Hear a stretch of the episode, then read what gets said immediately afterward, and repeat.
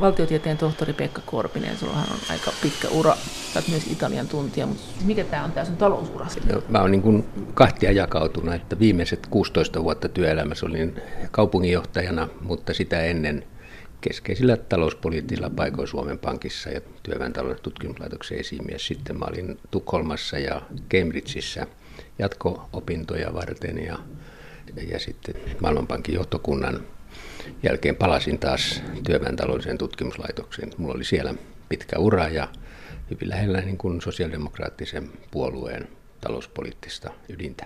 Sä oot kuitenkin Italian tuntija. Me puhutaan nyt Italiasta ja Italiasta ja EUsta. Miten sä näet tämän Italian poliittisen tilanteen tällä hetkellä? Sä, tässä kun juteltiin äsken, sä sanoit, että itse asiassa, että sen voisi ymmärtää, niin pitää mennä aika kauas taakse. Italian poliittiset olot on poikkeukselliset Euroopassa, mutta ehkä ne on tuleva trendi. Ja Mussolini loi aikanaan fasismitrendin ja nämä nykyiset virtaukset voi kyllä tarttua naapureihin ja osittain tarttuneetkin. Mutta ei voi ymmärtää oikeastaan, miksi siellä ei ole tuttuja puolueita, ellei tajua, että siellä sodan jälkeen oli kaksi puoluetta. Kristillisdemokraatit, jotka edusti porvaristoa, ja kommunistit, jotka oli vasemmistoa. Sosiaalidemokraattista liikettä ei koko maassa ollut, ja se johtui ehkä fasismin aikaista maanalaista toiminnasta, että silloin tämmöinen oli kiellettyä ja kommunistit nousi sieltä fasismin jälkeen sitten. Mutta se ensimmäiset 15 vuotta sodan jälkeen ne oli täysin Moskovan johtoinen stalinistinen puolue. Sitten se liuteni eurokommunisteiksi 60-luvulla ja 70-luvulla ja sitten kommunistien liike loppui, kun Neuvostoliitto romahti. Se on eurokommunisti.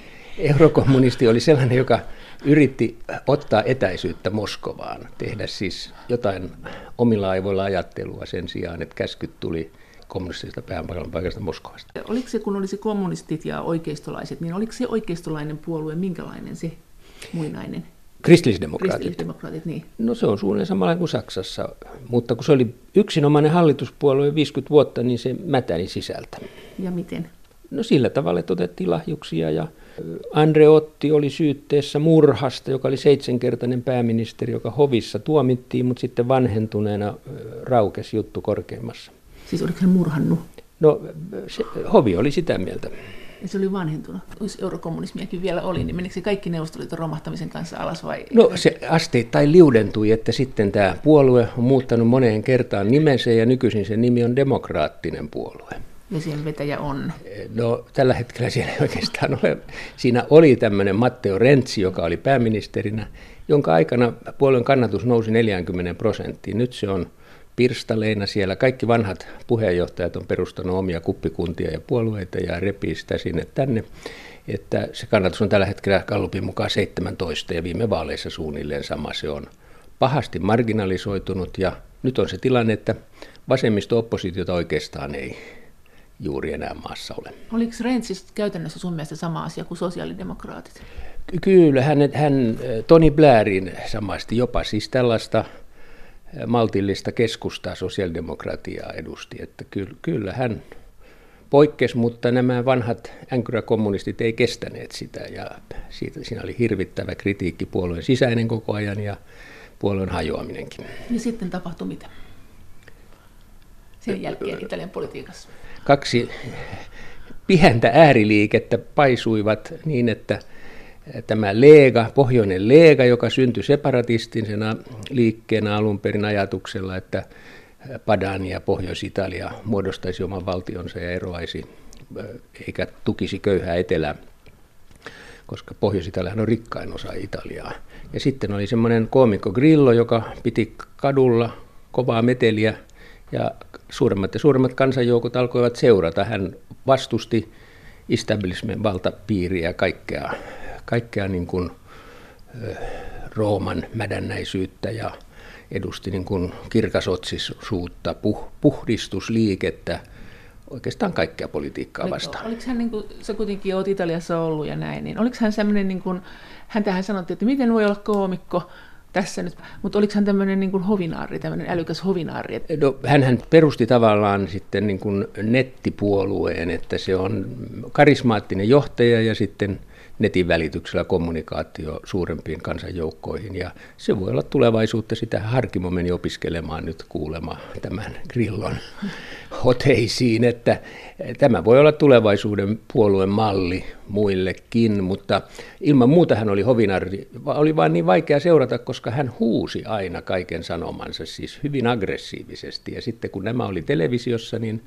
oli vaikea mm, oikein havaita, mikä se sisältö oli, mutta kaikkea vastaan se oli ja jyrkästi. Mutta kyllä siellä nyt sitten tämä ohjelma, kansala- mähän kirjoitin 89 äh, kansalaistulosta kirjan valtio- ja vapauden kasvuaikanaan ja huomasin, että heillä noin ainakin retorisesti on samantapainen ohjelma nyt tällä Grillon.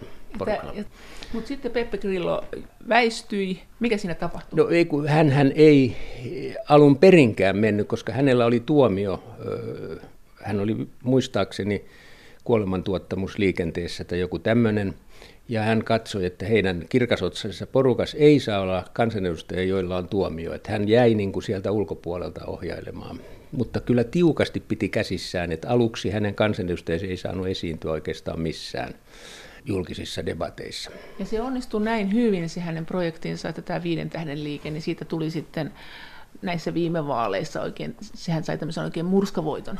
Siitä tuli suurin puolue viime vaaleissa.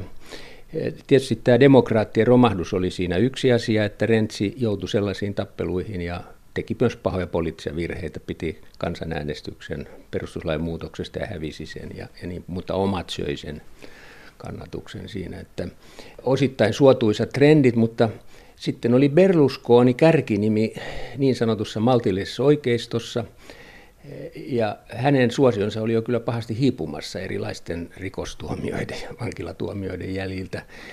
Mutta oli kuitenkin, Berlusconin liittoutuma oli suurempi, mutta siinä oli mukana tämä Lega, ja he olivat sopineet, että kumpi saa niin kuin ryhmittymänä enemmän Forza Italia, joka on Berlusconin puolue, tai sitten tämä Lega. Salvinin Lega. Ja Lega sai rinnan mitään enemmän ja sitä kautta sitten eh, otti vahvan aseman hallituksessa, eh, ikään kuin koko liittoutuman voimaa käytti siinä hyväkseen, vaikkakin sitten eh, taas tämä Grillon porukka ei hyväksynyt Berlusconin joukkoa ollenkaan hallitukseen, ja niillä oli veetto, että vain Lega kelpaa heille. Mutta ja ei tämä Forza Italia Forza, Berlusconin, Berlusconin puolue ei. Ja niin siinä sitten muodostui, että tässä tuli sellainen hyvin näkymätön Kontte-niminen pääministeri, joka ilmeisesti on tosi heikko kaveri, mutta sitten tämä Legan johtaja on ollut se voimahahmo hallituksessa, hän on sisäministeri ja hänen lempiteemojaan on vastustaa maahanmuuttoa ja, ja, ja tämmöistä. Onko nationalismia ilmeisesti? No se on sikäli mielenkiintoista, että se Legan, se oli Lega Nord alun perin, nyky se on Lega vaan, eli liitto, niin heidän alkujuurensa oli separatismiset. Heitä pohjoisessa harmitti siirtää jatkuvasti rahaa etelään ilman oikeastaan tulosta siellä etelässä, mutta tämä Salviini onkin yhtäkkiä löytänyt Mussolinista ihanteensa, että hän käyttää samoja ilmaisuja, Salvini esimerkiksi Leegan pomo, että mm, esimerkiksi tämä mene frego, minä vähät välitän, sano niin kuin Brysselin suuntaan, että sanokaa mitä sanotte, mutta Italiaa ette komentele millään budjettialijäämillä. Ja hänestä on tullut nationalisti koko Italian. Hän on huomannut, että hän pääsee tässä Italian johtoon ja Mussolinin tietä. Ja, ja sillä lailla se separatismi on ainakin nyt tällä hetkellä täysin unohtunut ja hänen teemansa ovat nationalistisia koko, koko Italian. Koko yhteinen Italia. Yh, yhdessä. Eroako tämä poliittisesti siitä Berlusconin poliittisesta opista? Tähän on aika kiinnostavaa, että hänen kannatuksensa nousee, hmm. jos he on jo ohittaneet tämän viiden tähden liikkeen. Joo, se on yli 30. 33-31 on nämä viimeiset kallupit ollut siis Leegan yksinään kannatus ja sitten siihen päälle tätä oikeistoliittoutumaa. Että, ja taas tämä viiden tähden liike, eli Grillon, on laskenut, että se on nyt 28 tai siinä paikkeilla viimeiset Grillon liikkeestä sanotaan, että siitä on kuitenkin muodostunut tämmöinen älymystön liike enemmän. No siellä on kaikenlaista joukkoa aluksi, kun siellä ei ollut selvää ohjelmaa, niin jokainen näki siinä oman toiveensa. että se on hyvin laaja, todella kansanliike on siinä mielessä oikein sana, että siitä ei ole on ollut vaikea ottaa selvää, mikä se heidän linjansa oikein loppujen on. Valtiotieteen tohtori Pekka Korpinen, miten sä näet tämän tämmöisinä ihan raan poliittisina vetolinjoina, että mitä tässä on tapahtunut oikeisto vasemmistoakselilla? Niin, siis se, että vasemmisto on nyt niin heikkoinen tilassa, tarkoittaa, että näillä kahdella aika oudolla joukolla ei ole oppositiota. Mutta onko niillä, niin kuin, mikä se niiden poliittinen sisältö on? No, heillähän oli siis eh, aika populistiset, että viiden tähden liikkeellä oli kansalaistulo, jolla ne sitten loppujen lopuksi, nyt kun budjetti on esitetty, tarkoittavat pientä sosiaaliturvan parannusta sillä tavalla, että se on niin kuin meidän toimeentulotukea olisi vähän lisätty, plus semmoista aluetta työttömyysturvassa, joka Italiassa on kumma kyllä ollut aukkona, että sehän on ollut enemmän suurten työpaikkojen järjestelmä. Ja sit, että, eikö ollut et, jotain eläke? No sitten eläke, ja, siis joo, eläke. siellä oli kansalaistulo, sitten eläkeijän alentaminen ja sitten, eli perua se Montin hallituksen niin sanottu tervehdyttämisohjelma, niin, jossa nostettiin eläke, nyt se otetaan takaisin. Ja sitten tällä Salvini Legalla on tasavero, 15 prosenttia. Mutta sekin on realiteettien paineessa aika hiirulaiseksi, että se asteittain tulisi ja alkaisi yksityistä elinkeinoharjoittajista eräänlainen pienen pienten yritysten yritysvero olisi alempi ja tasa. Yritysverotuksesta aina on tasaveroja, että tämä nimi, näissä on aika mahtavat nimet kummassakin, mutta ainakin aluksi sisältö on oikeastaan sellaista, että sitä voisi kutsua ihan muullakin nimellä. Eli Pieniä verotuksen parannuksia ja, ja sosiaaliturvan parannusta. Ja niin yleensä vaaleissa on aina tämmöisiä teemoja. No entäs niiden EU-politiikka? No nehän, sehän on jännittävä. Italiahan on niin kuin Rooman sopimuksen allekirjoituspaikka ja perusteen jäseniä ja ollut aika kansainvälinen, koska siellä on trampannut monia kansoja yli ja semmoinen suvaitsevaisuus on perusitalialaisuutta. Mutta nyt viime vaaleissa todellakin kaksi kolmasosaa italialaisista äänesti EU-kriittisiä puolueita. Mitä arvelet? Kuinka kaukana on Italian euroero? Euroero, no kyllähän kun valtaa joutuu, niin eihän kukaan voi puhua semmoista, sillä se hämminki olisi heti käsillä ja korothan on jo hermostuneesti nousseet Italian valtionlainoille, joita totta vieköön on paljon. Mutta alun perin viiden tähden liike oli voimakkaasti eurosta eroamisen puolesta. Mutta sitten kun niiden kannatus rupesi kasvamaan ja uhkasi hallitukseen joutuminen, niin kyllähän ne maltillisti puheitansa jo etukäteen. Niillä on yksi tämä kansanäänestys siitä asiasta, jota ne on silloin tällöin pitänyt tapetilla, mutta toinen miedonnus oli, että ei he oikeastaan suoraan hyppäisi ulos, vaan he haluaisivat tämmöisen rinnakkaisvaluutan, että olisi samaan aikaan euro ja liira, ja näiden kanssa, molempien kanssa sitten elettäisiin. Itse asiassa Berlusconi, joka myös on arvostellut euroa, niin oli jossain vaiheessa tällä samalla kaksoisvaluutan kannalla. Ja olisiko se tarkoitus sitten, että sillä ei ovelasti pikkuhiljaa hivutettaisiin sinne liiraan sitten kokonaan? No johonkinhan se johtaisi, mutta ensi vaiheessa se varmaan olisi keino lieventää budjettimääräyksiä siellä Brysselissä, Brysselin näitä sopimuksia. Kun olisi liiran painamis, painokone omassa hallussa, niin sieltä olisi aika mukava rahoittaa hallitusta. Euroopan keskuspankki otti jyrkän kielteisen kannan silloin, kun nämä oli aktiivisemmin esillä nämä kaksoisvaluuttamallit. Että eihän se vetele tietenkään, että on kahdessa sopassa samaan aikaan. Miksi ei? No näitä on tuota, 1500-luvulta asti taloustieteilijät pohdiskelleet se sanottu, että tuota, huono raha ajaa hyvän rahan pois. Mieluummin kerätään hyviä rahoja ja annetaan naapurille se huono raha. Ne Mä oon kirjoittanut tässä viimeisessä Suomi kääntyy länteen kirjassa Kreikan tapauksessa sitä laajemmin käsitellyt tätä kaksoisvaluuttojen problematiikkaa ja päädyin kyllä siihen, että ei se toimisi. No, mutta ero toimisi, euroero. No niin, kyllä sitten siitäkin järjestelmästä pääsee eroon, mutta olen sitä mieltä, että jos on suuri velkaongelma ja kilpailukykyongelma niin kuin alkaessa tätä eroprosessia, niin se tulee kyllä hyvin myrskyiseksi eroaminen ja hallitukselle hankalaksi, koska ensinnä miten velat vaihdetaan liiro, huonoiksi valuutoiksi, ei velkojat hyväksy sitä tietenkään, jos ne on euro, euromääräisinä laskettu liikkeelle. Ja jos se liira sitten devalvoituisi kovasti, niin nehän kallistuisi nämä velat, jos ne säilyy euroissa. Ja, ja tuota, korot tulisi huimiksi, koska tämmöisen valuutan odotusarvo on se, että se jatkuvasti heikkenee ja devalvoidaan ja näin. Että ennen kuin siihen luodaan uskottavuus, niin se vaatii hevoskuurin sekin, että uusi valuutta luotaisi niin, ettei se ole ihan humbugia. Kumpi sitä enemmän tällä hetkellä mainostaa tätä mahdollisuutta euroeroon, Lega vai se viiden tähden No kyllä ne on aika vaisuja ollut minusta molemmat. Siellähän joku niiden asiantuntija silloin tällöin möläyttää jotakin, mutta ei, ei minusta hallituspiirit ole nyt pitänyt sitä mitenkään tapetia. Ymmärrettävästi, koska korothan nousee heti sitten heidän velassa ja heillä on 2300 miljardia kuitenkin euroa velkaa valtiolle, jota hoitaa.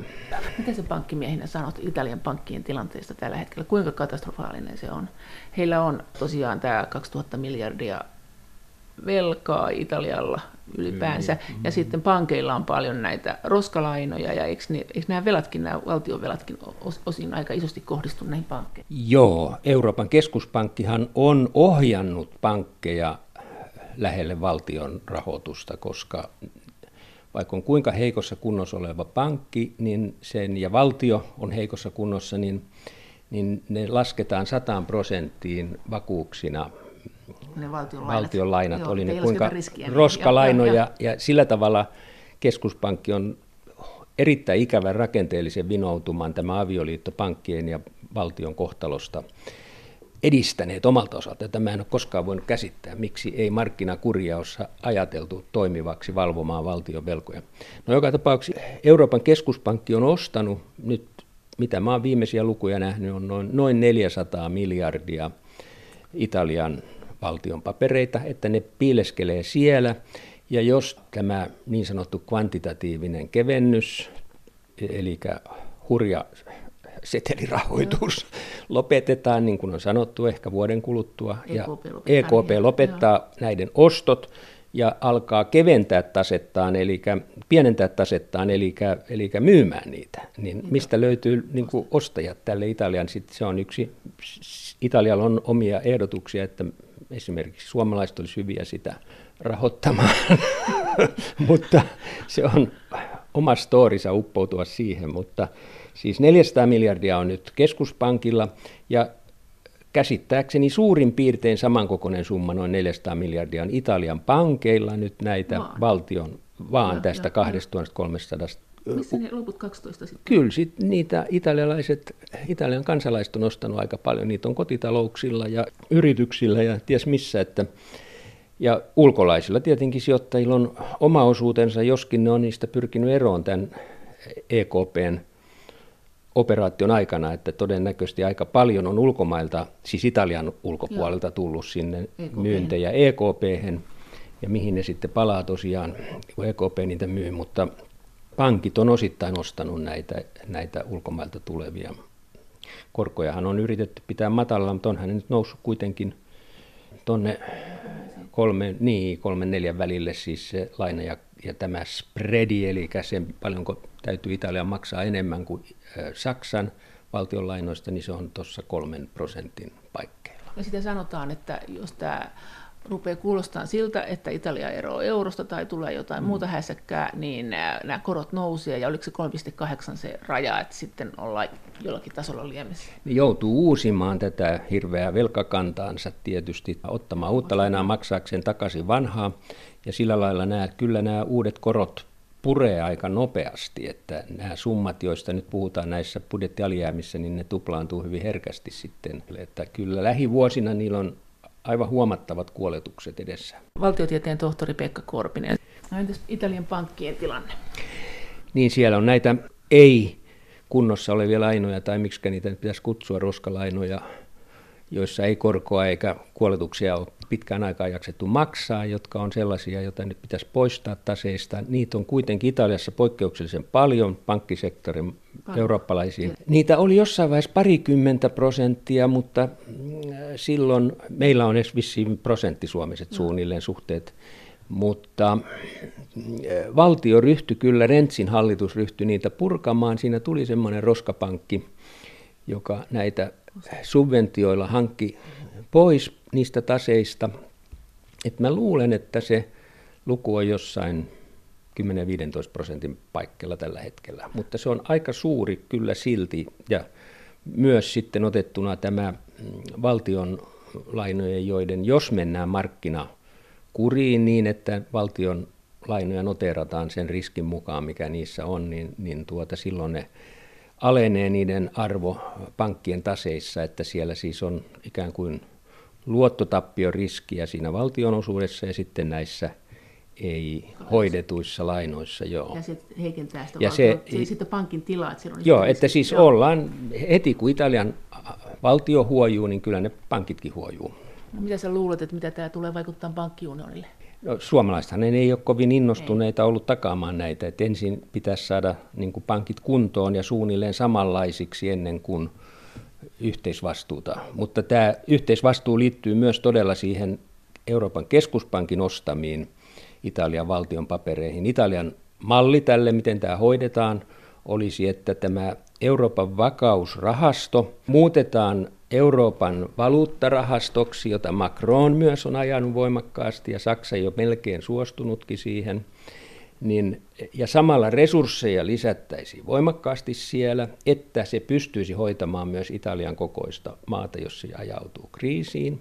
Ja sitten tämä Euroopan valuuttarahasto ostaisi nämä 400 miljardia sieltä Euroopan keskuspankista, Italian paperit ja rahoittaisi sen eurobondeilla, jossa me kaikki pääsisimme mukaan. No luuletko, että tämmöinen poliittisesti onnistuu, että näitä eri reittejä me maksetaan tämä Italian tilanne?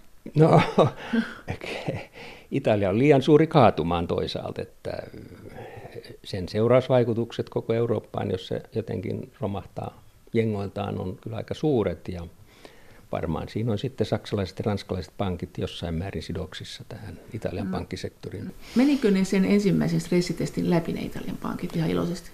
No Italian keskuspankki, joka muuten on pankkien omistama harvinaisuus, sehän on yksityinen keskuspankki juridisesti, niin sen pääjohtaja vakuutteli silloinkin, kun se oli Mario Draghi siellä, että Italian pankkilaitos on hyvässä kunnossa, ei tässä mitään hätää koska sehän on keskuspankin tehtävä tavallaan valvoa sitten, että pankkilaitos on vakaalla no pohjalla. No, no miten hän on jälkeenpäin kommentoinut tätä? No ei tarvinnut ehkä kommentoida. kommentoida. Mutta Draghin jäljet on tämmöiset, että hän on Italian keskuspankin vanha pääjohtaja mm. ja hän peitteli näitä lukuja. No ehkä niin, että ei ollut niin kuin pankitkaan sitten myöskään liikaa mainostaneet. No mitä sitten tapahtui sen jälkeen? Pystyykö niitä katsoa jostakin luvuista? Oletko katsellut jotakin lukuja, että miten, miten, ne, miten se sairaus eteni? Ei, mutta, sitten kun Draghi lähti EKP Ei, ei mutta sitten kyllä. Siihen siis Rentsin hallitus puuttui perustamalla tällaisen, oliko se nyt Atlantik vai mikä sen, niin mä en muista. Niin se Niin, ja. ja siihen pantiin valtion rahaa ja sitten ostettiin näitä huonoja, huonommasta päästä pankeilta, että se suhteellinen osuus parani, että vähän pieneni näistä roskalainoista. Ja sittenhän tuli myös näitä resoluutioita pankkiunionin suunnasta Euroopasta, että nämä velalliset, siis tallettajat suojellaan tiettyyn määrään asti, mutta nämä, jotka on ostanut pankkien obligaatioita, Joo. niin niitä pyyhkästään pois sitten tämmöisessä kriisin hoidossa, ja sehän oli uusi piirissä. Ja niin Italiassa on paljon näitä yksity, nimenomaan kotitalot ostaneet paitsi valtionpapereita, niin myöskin näitä pankkien ja, ja nyt ne on sitten joutuneet niin kuin lähestulko osakkeenomistajan asemaan. No minkä takia se Italian valtio sitten jätti kesken sen äh, roskapankkitoimintansa? No ei ollut rahaa enempää, kyllä se varmaan ajatus oli jatkaa sitä. No mitä se tarkoittaa siis Italian budjetista suhteessa siihen pankkiin? Että kuinka, moni, kuinka iso ne ei ollut olisi? hirveän suuria summia, siis lähinnähän siinä otetaan riskiä, että mitä niistä niin, laukeaa jo. sitten jo. samalla kuin meidän pankkikriisissä, jota nyt näyttää sen ajan ihmiset mainostavan, unohtaen sen kokonaiskustannukset Suomen kansalaisille. Siis miten? No siis sillä tavalla, että sanottu, että tämä vaihtovelkakirjalaina liikepankeille oli, kun ne maksoi sen takaisin, mutta unohti, että olihan tämä kallis roskapankki meillä ja, ja säästöpankkeihin pantiin rahaa ja Suomen Pankki pani rahaa sinne. Että kokonaislaskuhan on aika suuri verrattuna Ruotsiin ja niin poispäin, mutta nyt semmoinen jälkihistorian kirjoittelu on Suomessa menossa, miten fiksusti. Vanhanen sanoi, että sehän on Amerikka ja Englanti meiltä tämän nerokkaan mallin kopioinut, no se nyt oli kyllä off the point, mutta historiasta taistellaan pitkään. Miten sun mielestä Italian pitäisi toimia nyt? Siis eihän se voi kai odottaa, että ne pankit nousee jaloille, jos koko Eurooppa odottaa, että koska ne nousee, että me saadaan tota, se pankkiunioni kasaan. No kyllä se, että se nyt uskottavuutta sillä lailla, että tulisi ohjelma, miten valtionvelka suhteellisesti ottaen pienenee, ja sitä jonkun aikaa noudatettaisiin, että sille tulisi jonkinlaista uskottavuutta. Niin kyllä sitten näitä muita asioita ratkotaan, mutta, mutta et eihän pankit millään tämmöistä poteista, että jos sanotaan, että niillä on 400 miljardia ja niiden pitäisi ostaa se toinen 400 miljardia, on melkein Val- miljardi, valtio, tuhat valtio, miljardia näitä valtion velkakirjoja, mi, mihin ne, eihän niitä nyt voi kadottaa noin vaan, että, mutta kyllä ne sulaa silloin, kun jos valtio rupeaa niin kuin hoitamaan uskottavasti, noin rahamarkkinamielessä uskottavasti, mitä se on kaikkien muiden koulutusta ja tutkimusta ja muutahan niiden pitäisi lisätä Mutta... äkkiä, että tavallaan Italia on semmoisessa stagnaatiojumissa, että ei tässä nyt ole mitään ihmekonstia. Uskotko että se pankkisysteemi, niin miten se, miten se veikkaat, koska ollaan siinä pisteessä, että voitaisiin perustaa pankki? Niin kuin mä sanoin, Italiassa ei ole muuta kuin asteittainen rauhoittaminen niin, että ne lois uskottavuuden politiikalle, mikä vie ainakin 5-10 vuotta, että täytyy A olla se politiikka ja sitten B seurata sitä ja saada muut huomaamaan, että tulosta tulee. No. Niin silloin ennen sitä siis, että se ei ole nyt meidän horisontis ollenkaan mun mielestä, että tässä sählätään vaan niin? vaaralliseen asentoon koko pankkisysteemi täällä Euroopassa, jos se liian nopeasti painetaan päälle. No mitä sanoo nämä, nämä muut puolueet tästä tilanteesta? No muilla nyt ei paljon äänivaltaa, Mutta kun näillä kahdella on niin enemmistö parlamentissa kaksistaan. Ja tuota, Mutta onhan niillä propaganda-ääni. Näillä muilla? Niin. No Berlusconin joukko on ollut siis, ja sen, siis Leekan liittolaisiahan on koko oikeisto. Ne oli samassa vaaliliitossa. Ne ei kaikki nyt ole hallituksessa, mutta aika vähän ne on murissu vastaankaan. Ja vasemmisto on ihan sekaisin, ne etsii nyt jo Rentsin seuraajaa oikeastaan, mm. joka valitaankaan ensi vuoden alussa puoluekokouksessa. Ja siitä ei ole mihinkään, niin ei siellä oikeastaan nyt ole keskustelua semmoista, jossa olisi voima takana. Eli ne on siinä vaan niin kuin kädet pystyssä ja odottaa, että EU tulee ja ratkaisisi niiden ongelmat ja samaan aikaan ne äh, taistelee EU-valtaa vastaan. Onko tämä tässä näin niin kiteytetty? No, huutelee tuossa Salviini, josta tässä on ollut jo puhetta, niin sehän sanoi, että Juncker, komission puheenjohtaja, on, on Euroopan vihollinen. Että ne käyttää, käyttää aika suuria sanoja osoittaakseen, että he haistattaa Brysselille. Mutta käytännössä kyllä tämä jo sen koron nousu, sen verran kun se on noussut, on, on jo tehnyt tämmöistä säikäytystehtäväänsä, että ei se budjetti ihan tolkuton ole, että nämä todella tämä kansalaistulo, eläkealennus ja tasavero, niin ne on jotain 5-16 miljardia, on ne siis tämmöisenä hiirulaisina siellä, 5-16 miljardia, kun se on 10 kertaa suurempi talous kuin Suomi suurin piirtein karkeasti, niin puhutaan siis meidän budjetissa parin miljardin reformeista, jotka nyt ei kuulosta kovin ihmeelliseltä summina.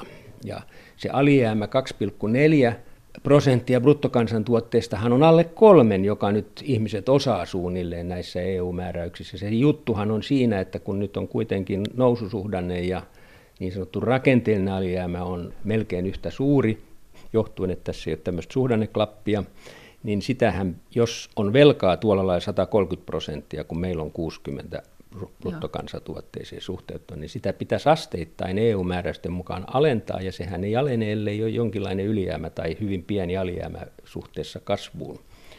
Ja EU edellyttää tällaista tervehdyttämisohjelmaa, ja, ja nyt tämä Italian alijäämä siis lähtee Rentsin hallitukseen verrattuna kasvuun eikä supistumiseen, niin, niin, niin siinä on niin. pieni kädenvääntö sieltä. Sehän on arvioitavana Brysselissä ja sieltä varmaan tulee, että voi sitten yrittääkin jotakin. Mutta, mutta siis budjetti on kasvanut, vaikka sen pitäisi sen velkaisuuden niin, Mutta laskea. se on aika maltillisesti kuitenkin sanoisin, että siis puheet on ihan muita kirjainkokoja kuin mitä nämä luvut on. Sitähän sanotaan, että EU ei uskalla paljon Italialle mitään sanoa, koska se ruokkii siellä sitä EU-vastustusta ja populismia. No sitähän on jo siis, jos kaksi kolmasosaa on jo siinä valmiiksi, niin ei kai se paljon pahemmaksi voi muuttua. No mitä nämä haluaa nämä EU-vastustajat? Haluaisiko he EU-eroa? En mä usko. Siis euro voi tulla jossain kriisissä tarkasteluun, mutta siinäkin Italialla varmaan tehdään myönnytyksiä niin, että se selviää siitä. Kyllä se on niin kuin nationalismia, että pitää saada räyhätä sillä tavalla, että ei niin kuin välitetä yhtään Brysselistä. Että luoda se mielikuva, että Brysseliä ei olisi olemassakaan. Valtiotieteen tohtori Pekka Korpinen, onko siellä joku talousteoria erilainen? kuin mitä no, esimerkiksi komissio tämä, No onhan se ympäri Eurooppaa tämä kiristysohjelmien vastustaminen ja, ja se ajatus, että aina kiristämällä saadaan ta, uusi tasapaino aikaan, niin sitä aika laajasti kritisoidaan eri suunnista. Ja, se on yksi semmoinen yhteinen, että, ja, että nämä budjettimääräykset EU-ssa ne on, on niin kuin vääriä ja huonosti laadittuja, ja mä olen samaa mieltä, että kyllähän niitä pitäisi parantaa. Siis se asia, jopa Brexitin Englannissa mä toivoin, että se olisi herättänyt EUta ja näitä olisi ruvettu katselemaan tosissaan näitä niin kuin systeemejä, joita on luotu, jotka on aika noin tapaus tapaukselta ja kriisi kriisiltä pyöritelty ilman, että siinä olisi niin kuin ollut mun mielestä riittävää rationaalisuutta EUn päässä. Konkreettisesti. No, jos nyt tämmöinen rakenteellisia alijäämiä ja muita tuota laskelmia on, niin se joukko, joka ne kaikki kiemurat tuntee, on aivan liian pieni, että siitä saataisiin legitiimiä hallitsemista. Ja siksi toisekseen, niin filosofisesti tämä ranskalainen dirissismi, eli että kaikkeen pitää puuttua keskushallinnosta, niin, niin, niin se on mun mielestä sairas hallintoperiaate, että ei näin erilainen joukko voi yhdestä keskipisteestä tulla johdetuksi, vaan, vaan kyllä se täytyy delegoida sinne lähe, läheisyysperiaatteella, eli maihin. Ja tämä nationalismi varmaan on noussut osana vastareaktiota siihen, että on liikaa yritetty keskittää Brysselin. Vaikka niiden ei tule paljon tuloksia, mutta ne niin kuin häärii kaiken maailman neuvoilla ja komennoilla. Koko ajan. Mm. No sä oot siis sitä mieltä, että itse asiassa tämä talousohjauskin pitäisi niin kuin, ottaa pois? No mä oon tässä viimeisessä kirjassani sitä pannut kokonaan uuteen asentoon, miten se mun mielestä, kun kriiseissä ja lamoissa, joita tulee ainakin niin kauan kuin pankit on noin hallitsevassa asemassa meidän talousjärjestelmässä, niin niitä tulee. Ja kun sellainen kriisi tulee, niin silloin valtion budjettialijäämät poksahtaa tuonne kymmeneen ihan automaattisesti, koska tulot supistuu, kun kansantalous supistuu ja menot kasvaa, kun työttömyys kasvaa. Ja näin se on aina ollut ja näin tulee aina olemaan. Ja sitten EU näyttelee, että siellä voitaisiin jonkun kolmen prosentin puitteissa eleskellä tai jonkun muun normin, joka on aivan epäsuhtainen siihen, mikä talouden rautaiset lait edellyttäisi. Mm. Jos niissä oikein elettäisiin pykälän mukaan, niin se edellyttäisi sellaista kuristamista laman aikana, että siinä ei ole mitään järkeä ja ne lamat olisi paljon pahempia ja syvempiä. Onko se sitä mieltä, että talousohjauksen säännöt pitäisi muuttaa vai talousohjaus pitäisi lopettaa? No kyllä, mullahan oli siirtyminen kannusteisiin, että kun Euroopan keskuspankki tekee hurjaa tulosta painamalla seteleitä, niin se tuloksen jako pitäisi olla kytkettynä siihen, että on niiden sopimusten mukaan elänyt tämä haarakonttori esimerkiksi Suomessa. Jos Suomen velat on niin kuin on sovittu alun alkaen, niin silloin osallistuisi tämä voitonjakoon tuloksen jakoon sieltä ulos. Mutta nyt saa kaikki, vaikka ne olisi kuinka rempallaan, että, että mä panisin niin kuin kannustimia sekaan. Nyt nämä kiellot ei toimi, se on kyllä todettu. En hylkäisi, mutta siis ilman muuta nämä et nythän on tätä vuotuista budjettialijäämää seurattu suurennuslasilla ihan naurettavuuksiin asti. Mutta tämä velka, joka on Italiassakin kasvanut koko ajan, siis se, että on 2300 miljardia euroa velkaa, niin siitä on EU puhunut hyvin vähän. Ja sehän se on se tekijä, että jos velka muodostuu liian korkeaksi, niin se lisää kriisiä ja riskejä hurjasti. Ja siitä on puhuttu ja siinä rangaistukset ja kannustimet ei ole ollenkaan sama taso kuin tähän vuotuiseen, että onko se 2,4 tai 2,8 joku alijäämä. Aivan siis marginaalia tämmöisiä kymmenyksiä keskustellaan, että isot systeemit katsoo ihan niin kuin kirpun perään. No, kenen peruja tämä Italian talouden tämä tila on? No se on, Italia on kyllä, niin jos sitten mennään siihen kysymykseen, tämä oli EU tavallaan, joo, miten jo. kaikkia maita koskien pitäisi säännöt olla järkevämmät, mutta Italiahan on mun mielestä vaarallisessa stagnaatiossa ja se on niin rakenteellisessa lamassa, mutta reformisteja ei näy todellisia reformisteja. Eihän tämä, että annetaan pikkasen toimeentulotukea enemmän, niin eihän se ole mikään ratkaisu. Mutta kun maassa ei toimi oikeuslaitos, siellä on kymmenien vuosien jutut, viivästyskorkoja ei käytännössä ole, kaikkien kannattaa riitauttaa, saada se viivästymään asiat ja maksut ja kaikki, että se ei ole oikeusvaltio bisneksen teko mielessä. Ei sellainen talous, jossa ei ole oikeusturvaa, niin, niin voi toimia. Ja sitten siellä on koulutus Euroopan huonoimpia. Onko? kerta kaikkiaan Pisassa aivan hännillä aina. Yliopistotkin on aika huonoja vertailuissa. Siis koko koulutusjärjestelmä, niin jos ei siihen saa puhtia, niin eihän siinä ole tulevaisuutta. Tutkimusta ja kehitystoiminta on aina kaikissa tilastoissa hännillä Euroopassa. Että se maa on päästetty ihan rapakuntoon, eikä kukaan tunnu tekevän mitään. No mistä se johtuu? Onko se mafia? No tietenkin se on aika laaja ja se, sen suhde politiikkaan on se harmaata vyöhykettä. On arvioitu, että noin 10 prosenttia Italian taloudesta olisi tätä mafiataloutta. Sitten sen lisäksi on aika paljon veronkiertoa ja muuta, että siis hallinto kaiken kaikkiaan. Mä itse olen kyllä selittänyt sitä, että se ei ole muodostunut kansallisvaltioksi. Siellä on hirveän vahva paikallisidentiteetti. Ja se on tosiaan ruhtinaskuntia. Edelleen tosiasiassa ne, on, ne vetää Italian lipun vaan jalkapalloottelussa ja siitä, esiin. Ja siitä huolimatta Lega saa kannatusta, joka kannattaisi yhtenäistä Italiaa. E, siis Lega on muuttunut, niin kuin mä sanoin, Joo. että sehän sai nyt myös Etelä-Italiasta ääniä kumma kyllä, vaikka se siis koko sen historia on se, että heitetään köyhät paatista. Mutta milloin tämä lähti niin kuin menemään pieleen? Milloin sun mielestä Italiassa oli terve talous? No 60-luvullahan se oli yksi Euroopan nopeammin kasvavia ja, ja, vielä dynaaminen, mutta koko Berlusconin hallintokausi, niin se on 0,1 vissiin kasvanut. Siis paljon ennen tätä Lehman Brothersin kriisiä, joka on tehnyt tämän suuren taantuman Eurooppaan vähän jo, lähes kaikkialle, ja meillä oli sitten vielä nämä Nokian romahdukset ja Neuvostoliiton romahdukset ja muut ekstrat, että tähän nyt on ollut aika monelle maalle on ollut pitkä jakso, 10 vuotta melkein taantumaa, mutta Italiassa on ollut 20 vuotta taantumaa ainakin. Ja silloin se on jo niin pitkä aika, että siihen on niin kuin takerruttu.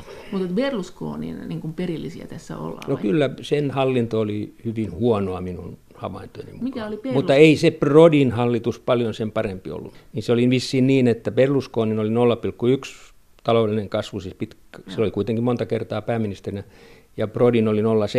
Niin kauan kuin nollalla aloitetaan, niin se on yhtä tyhjän kanssa. Mikä oli Berlusconin poliittinen ajatus? No. Oliko siinä mitään? Kun sanot, että tämä menee henkilöiden mukaan, että niistä politiikoista on vaikea saada selvää, mutta kai sentään pystyisi niistä päätöksistä päättelemään ainakin sen logiikan jotenkin, että, että miten tässä tapahtuu. No kyllä Berlusconilla meni omat ja valtiorahat pahasti sekaisin, että se ajo verojen, verojen alentaminen noin yleisohjelmana, että siis, siis perintövero taisi poistua hänen aikanaan ja yritysverotukset helpottu. Ja, ja hän sitä kautta romutti valtion talouden? No muun muassa.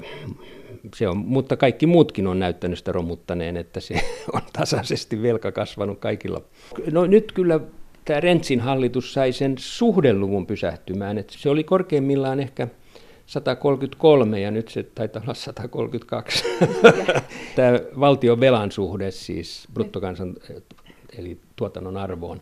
Eli siis kun se aikaisemmin aina nousi, niin nyt se on ollut tämmöisellä tasanteella, eli se on pysynyt, mutta sehän on hurjan korkea luku sinänsä. Valtiotieteen tohtori Pekka Korpinen, minkälainen tämä pakolaistilanne, minkälainen tekijä se on tässä? No kyllä se muslimirasismi on jonkinasteinen voimatekijä tässä. Nimenomaan Legahan on kaikkein, siinä mielessä se on lähimpänä Mussolinia ja Hitleria, joilla oli juutalaiset sellaisena. Oliko se, onko täällä kaksi täällä ihan samaa retoriikkaa vai? Kyllä ei se paljon poikkea, kyllä siinä semmoista laittomuuteen yllytystä on. Siis, siis että puolue yllyttää laittomuuksiin niin, niin, Oikeasti? Siis, niin ja eh, hän, Salvini itse on kysymys, joutuuko se oikeuteen sisäministerinä, kun se on käännyttänyt näitä laivoja ikään kuin omavaltaisesti satamista takaisin merelle, jossa ne on vaarassa hukkua. Sitä, mutta et se, et se on niin iso tekijä, että tämän pakolaistilanteen takia tämä heiluu, nämä Italian poliittiset valtasuhteet, onko se niin kuin isoin yksittäinen selittäjä susta?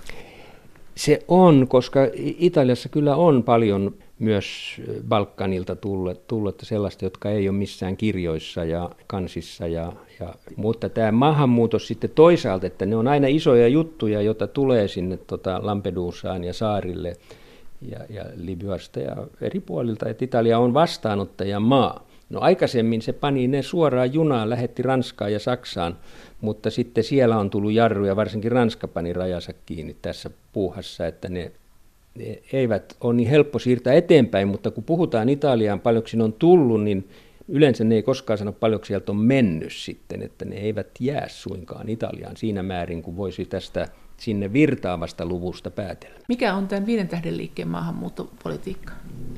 Kyllä ne on mennyt kelkassa tähän samaan maahanmuuttokritiikkiin, mun, mun havaintoni mukaan, mutta että ei se ole niin profiloitunut vaaliteema. Yhden, te- ja, ja Leika menee yhä enemmän pelkästään siihen. No, se, on, se on niin hallitseva sillä, ja kun se on sisäministeri, jolle se kuuluu, niin se on henkilökohtaisesti suunnilleen tuuppaamassa mereen niitä pakolaisia. Mikä se keskustelu on tällä hetkellä, sitten sen pakolaiskeskustelu niin kuin poliittisesti, että siellä on Leega, joka on hallituksessa, siellä on viiden tähden liike, mm. joka tukee osin Leegaa, mm.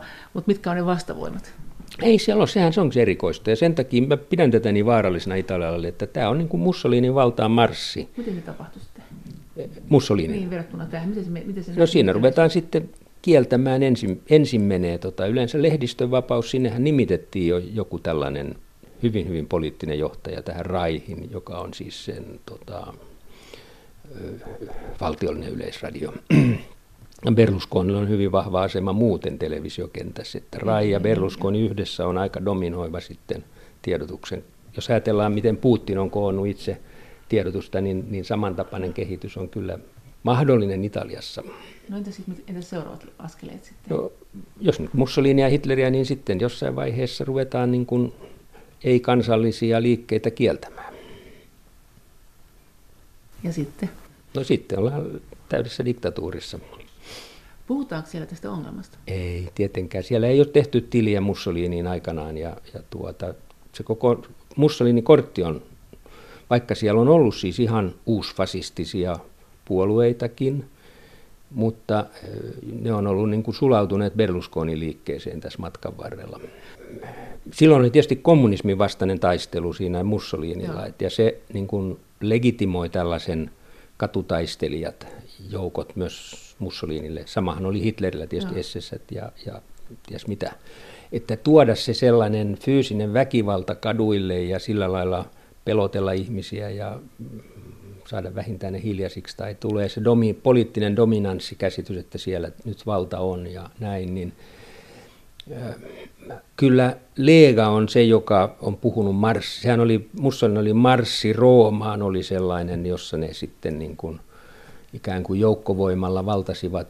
Kuningas nimitti sen pääministeriksi melkein diktaattorin valtuuksi Mussolini, kun se säikäytti, miten se oli mobilisoitu.